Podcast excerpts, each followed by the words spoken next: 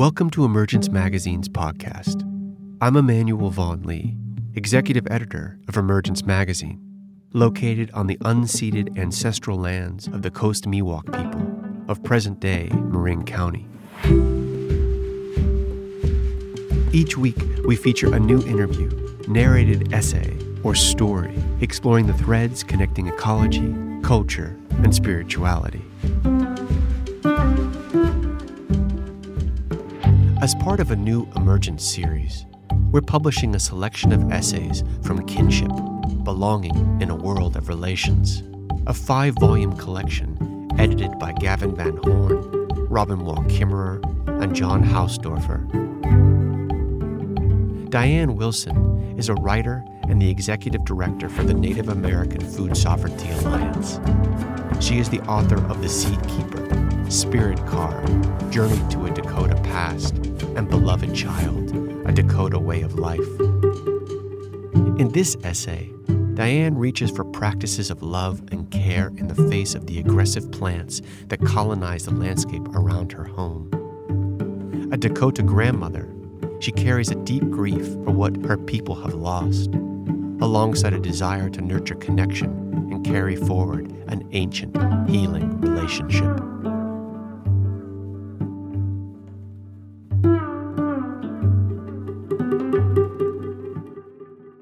A long gravel driveway leads to the ten acres in east-central Minnesota that I call home, winding past tree-lined hills, marshy areas that host peeper frogs in spring, and ending with a glimpse of a majestic tamarack bog.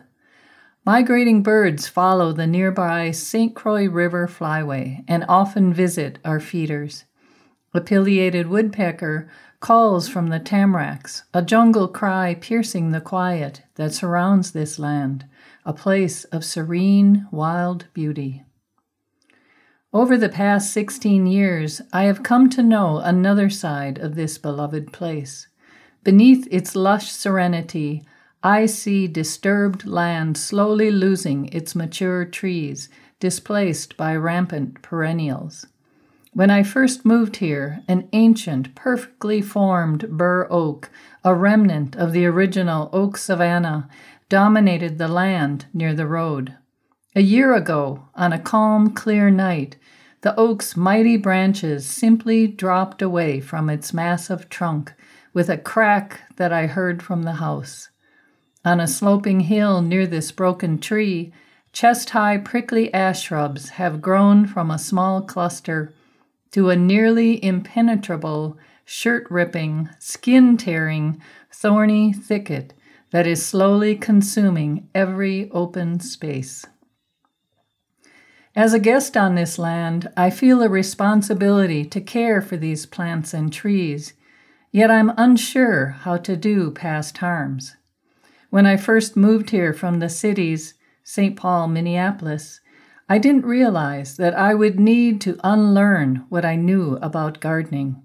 My first summer, I planted seventy-five white pine, spruce, and plum seedlings that were immediately devoured by deer. I planted gardens that were overrun by rabbits, voles, and quackgrass. Slowly, slowly, I began to step back and pay attention to this new, raw world around me. In my work with Native organizations that support restoring Indigenous food systems, I advocate for returning to a relationship with the land that is rooted in respect and reciprocity. Reclaiming this relationship requires balance between species to ensure the survival of all. It is a balance that has been threatened by the invasion of prickly ash. There is no native word for weed, I have said to groups, sharing the teaching of a local elder, Hope Flanagan. Plants are medicine, food, or utility, all providing a useful purpose. Here on this land, I struggle to apply this understanding about the worthy purpose of each plant to the harsh reality that has been unfolding before me. The farmer who previously owned this acreage considered these modest rolling hills unsuitable for crops, but useful for grazing cattle. In a short time, cows and wandering deer cleared the land of beneficial seedlings, the oaks and white birch that would have grown up to replace aging trees. Nature's diversity has been replaced by the unfettered dominance of a few aggressive species. Enter prickly ash, a native plant with ambition. Known as the toothache tree, this tenacious plant is spread through berries eaten by birds, as well as by web-like roots that send up vigorous suckers, responding to the neglectful gardener with a rabbit-like enthusiasm for reproduction. Once recommended for its ability to quickly establish ground cover, prickly ash is at least holding soil in place as it advances steadily across every open field. After many years of half-hearted efforts at control, the hill near the dead oak tree is a bunker from which I have been outsmarted, outmaneuvered, and essentially banished. The path I used to follow to leave prayers at the oak tree is now closed to me. As a result, I have come to regard prickly ash with an intense feeling akin to loathing. Even though I understood that every plant has teachings and gifts that might be shared with the patient observer, and that its presence on this land was no coincidence, I was a reluctant student with a bad attitude. The plant reminded me of my shortcomings, the disconnect between the words I speak and my inability to achieve balance in my own backyard. As the old trees have given way, often surrounded by prickly ash and buckthorn, the land has come to mirror the loss of identity that has affected generations of Native families, including my own. My mother and aunts grew up in South Dakota boarding schools run by Jesuit priests, where Native language and spirituality was forbidden.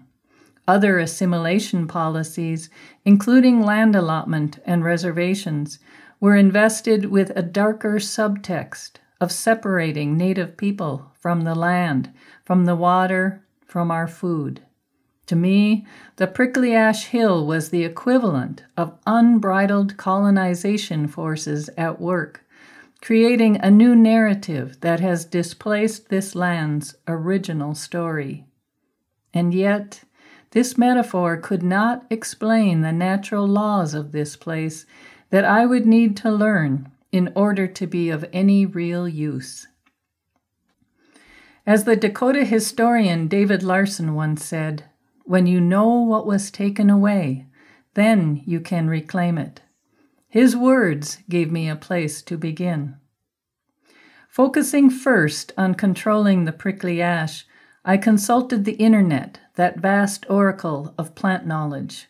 Experts generally recommended removing the shrubs and spraying the stumps with an herbicide such as Roundup to prevent regrowth.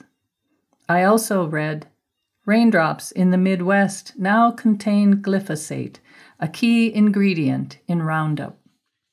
Other experts who opposed the use of chemicals suggested cutting the slender trunks in late spring when the plant was at its lowest ebb and recutting until it was subdued enough to reintroduce other native species.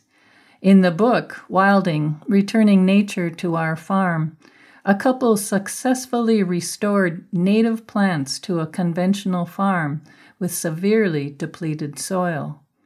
The introduction stated, "Lately, the news about our relationship with nature has been grim and apocalyptic." Elsewhere I read, "One million plant and animal species are now at risk of extinction. This includes the monarch butterfly." Had I followed the advice of these well-intentioned gardeners, I might have written a detailed account of my reclamation of prickly ash hill, of storming the bunker with my lopper and restoring the land to its pre-grazed nature. An epic tale of gardener as hero. This is not that essay. As a Dakota grandmother, I have a responsibility to reach for a deeper understanding. I refuse to accept a relationship with nature that is grim and apocalyptic. The challenges on my land and these expert answers come from a Western mindset that sees the land as a commodity, as natural capital. For the sake of my grandchildren, I need to relearn how to listen for the silenced voices of my ancestors, for the plants and land to speak. Lacking any easy answers, I am left instead with questions. What has been taken away? What does it mean to be a good relative to this land, to prickly ash? Like any good quest, this one begins with a story. Ever mindful of Thomas King's illuminating book, The Truth About Stories, A Native Narrative, I knew that in order to understand this place where I lived, I would need to know its story. Two miles from my home, the slow-moving Saint Croix River makes its way toward the Mississippi. The Dakota name for this river, Hogan o King, translates to "where the fish lies," referring to a legend about a hunter who was transformed into a giant fish that in turn became a sandbar where boats were occasionally stranded. This place is Wakan, or sacred, for the Dakota. When I paddled my kayak here in past summers, I was traveling a well-known trade route that Dakota people have used for thousands of years. As my ancestors paddled their canoes on this river, they too might have seen a bald eagle land in the upper branches of a cottonwood tree. Campsites along the forested banks were used by tribes who came from the north to trade copper from Lake Superior and red pipestone from northern Wisconsin, with tribes living farther south. They must have shared feasts while visiting, trading medicinal and food plants, swapping seeds of corn, beans, and squash grown in small plots on river floodplains. Before settlers arrived, vast maple and oak forests grew along the river, while tamarack swamps formed in depressions left by ancient glaciers. A bit further south, glaciers formed shallow lakes where wild rice grew in such abundance that the lakes were said to resemble a green meadow. The rice fed thousands of wild ducks and geese as they migrated through the area. For Native people, this land provided a seasonal grocery store. In turn, they helped maintain the balance between species, between relatives, by using only what was needed and intervening with great care. Prickly ash may have been present even then, its voracious appetite for land held in check by the robust diversity of the surrounding forests. As the story goes, Native people used its numbing effect to cure toothache and joint pain, and its citrus-scented fruits offered a distinct flavor when used in cooking. The leaves are toxic for most animal species, but the giant swallowtail caterpillars depend on it for survival. Today, little remains of the original native plants and animals who once flourished here. The wild rice beds disappeared around nineteen hundred, when their waters were muddied by farm field erosion and chemical runoff. Ducks and geese became less abundant as the wild rice diminished. Deer were hunted intensely, and surrounding oak forests were consumed by a nearby charcoal factory. Much of the remaining vegetation was cleared for cropland, and drainage ditches were constructed through the marshes. Given this story, it's a miracle that several acres of tamarack bog remain untouched on my land. These tall, deciduous evergreens are the reason I moved here from the cities, having lived with a lone tamarack in my small yard for many years. Each season, I watch as their soft needles transform from edible shoots in spring to lush green foliage that turns a deep gold before revealing bare, snow-lined branches in winter. A watery moat surrounds the tamaracks, crossed mostly by white-tailed deer, who leave sure-footed trails through this porous, unpredictable landscape. The moat also protects the tamaracks from the gradual invasion of prickly ash that has taken another hill, that one in dangerous proximity to the bog. And therein lies the reason for my toxic anger towards prickly ash. Left unchecked, it threatens even this rare habitat, one of our few remaining connections to the land my ancestors knew and cherished. When I look beyond my anger, I discover a deep well of grief for the suffering of my ancestors and the loss of knowledge that they carried. In the spring of eighteen sixty-three, several large boats came north up the Mississippi, carrying a load of escaped slaves who were released near Fort Snelling.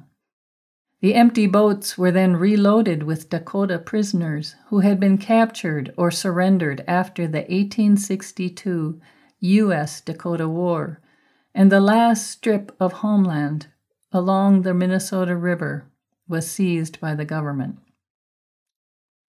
The empty boats were then reloaded with Dakota prisoners who had been captured or surrendered after the eighteen sixty-two U S Dakota War, and the last strip of Dakota homeland along the Minnesota River was seized by the government. The prisoners, a group of about sixteen hundred malnourished women, children, and elders, were shipped down the Mississippi to Saint Louis and then north again to Crow Creek, a hastily prepared, barren reservation in South Dakota. As nature abhors a vacuum, settlers moved swiftly to fill the newly emptied Dakota homeland in Minnesota. Among the causes of the Dakota War were loss of ancestral land, disappearance of wild game, extermination of the bison, crop failure, food locked in a warehouse, stolen eggs, starving children, skin color.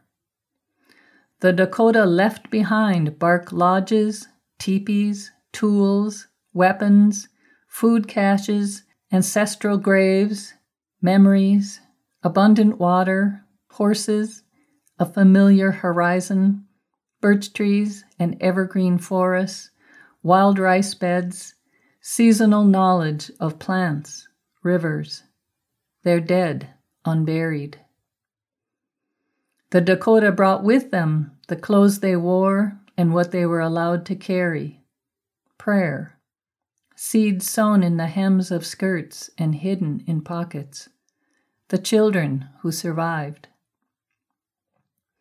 The Dakota homeland received fences, titles, a price tag, chemicals, monocultures, reservations, invasive species, genetically modified seeds, false promises to feed the world. In the dream, I was sitting in the kitchen of my childhood home, in the same chair where my mother used to sit at the table. I was talking on the phone when four white men, wearing fake yellow uniforms like employees of a home service business, burst into the kitchen from the room where they had been hiding.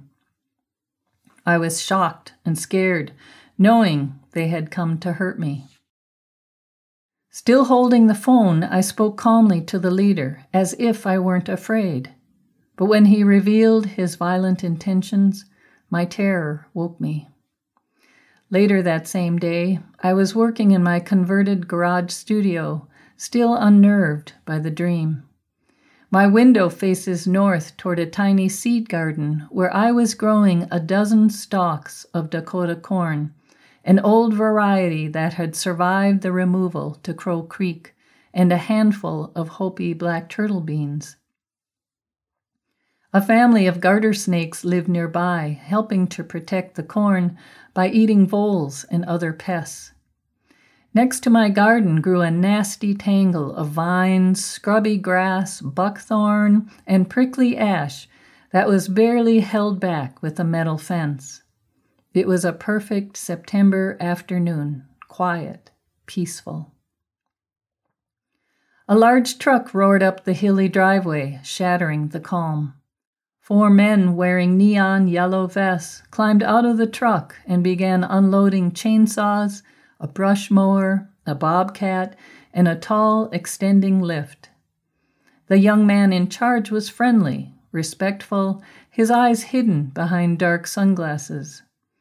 A letter had arrived months earlier informing us that the trees and shrubs on our land that grew beneath the telephone wires had to be cleared to provide access for future utility work. As homeowners, we had the option to take on this maintenance ourselves. In past years, the lopping and trimming had seemed relatively benign, so I had not responded to the letter. I negotiated with the young leader as the crew continued to unload equipment.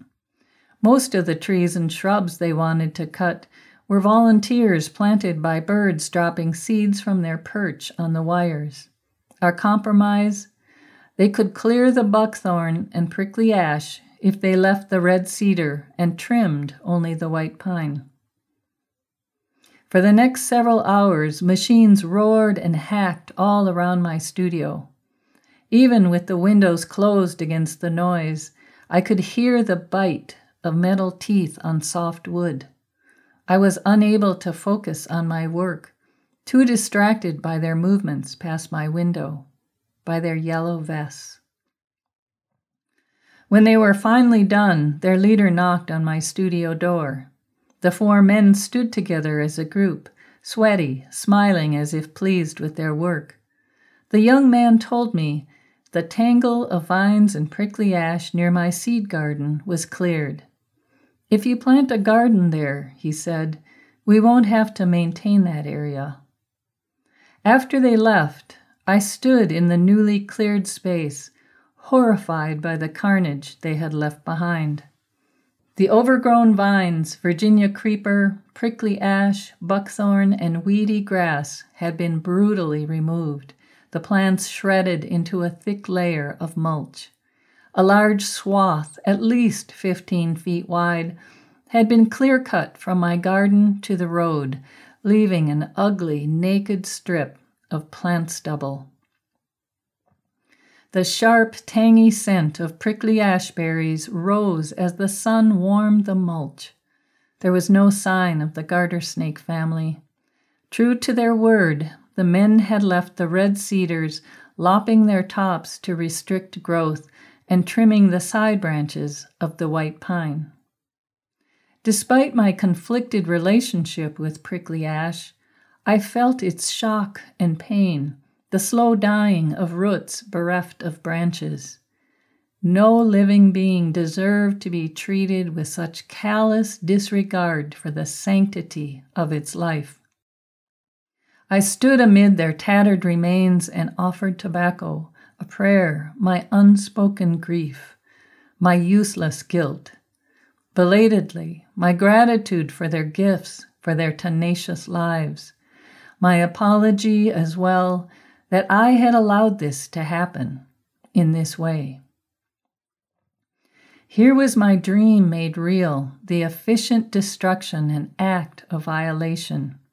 Four men in yellow uniforms come to do harm, not to me, but to the earth, the mother, in whose metaphorical dream chair I had been sitting. My dream had warned me of their assault on the plants, of the loud, harsh saws that cut through stalks and leaves, that pulverized them into mulch. In the name of maintenance, they raped the land. A metaphor of the brutal destruction that is intrinsic to a Western relationship with the earth. Dominate, remove, extract. I felt complicit, my silence and inaction a reminder of Paulo Freire's powerful words, washing one's hands of the conflict between the powerful and the powerless means to side with the powerful, not to be neutral. And yet the man had said, you should plant a garden. The last wisp of dream dissipated, vanishing like fog warmed by the sun, his words creating a common ground between us. He was right. New plants, new prayers, new life would heal not only the wound they left behind, but also the deeper scars of an overgrazed land. I could plant more Dakota corn, more food to feed my family, more seeds to share with my community. The men had cleared a tangle of tenacious plants on land that had been beyond my physical ability to reclaim. Was I wrong to feel gratitude as well? When violence was first used to conquer this land, we suffered devastating harm to the earth, our children, and ultimately our identities as Native people. From generations who suffered through boarding schools, who could not keep their children safe, we inherited their fear. The imprint of this generation's old trauma was triggered by the rapid, violent clearing of my land. My response rose from the legacy of my family's defensive silence. But the story needn't end there. Through the strength of our ancestors, we also inherited seeds, prayer, ceremony, language, courage, resilience, hope. The knowledge that we seek is still here, within reach. As I learned when visiting the Standing Rock encampment that challenged the Dakota Access Pipeline, it is our responsibility as Indigenous people to protect what we love, whether that is water, our sacred first medicine, or our seeds who give life, or our children who are the future. When we stumble, when we give in to fear or despair, when we fail to act, what we can do is plant a garden. The simple gesture of planting a seed reconnects us to an ancient relationship. It is a reminder that we are all loved, all of us. In turn, we must also love and care for our relatives, all of them. I come full circle back to where this story began, on a hillside covered with prickly ash. I am writing in winter, filled with dreams for my garden when the snow melts. I dream of a hillside filled with new plants that grow alongside a small clump of prickly ash, just enough to feed the butterflies and provide medicine for those who need it. When the time is right for me to arrive with my lopper, I will come bearing tobacco and prayers as well. Mitakuye Oyasin, we are all related.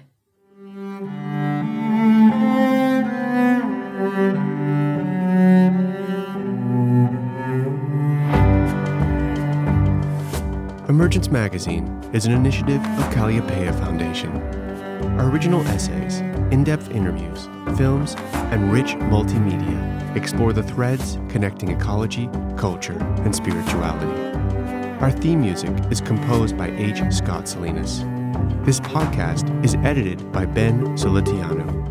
You can subscribe to our podcast wherever podcasts are found. To subscribe to our newsletter, order our new print edition, and check out more of our stories, visit emergence magazine dot org.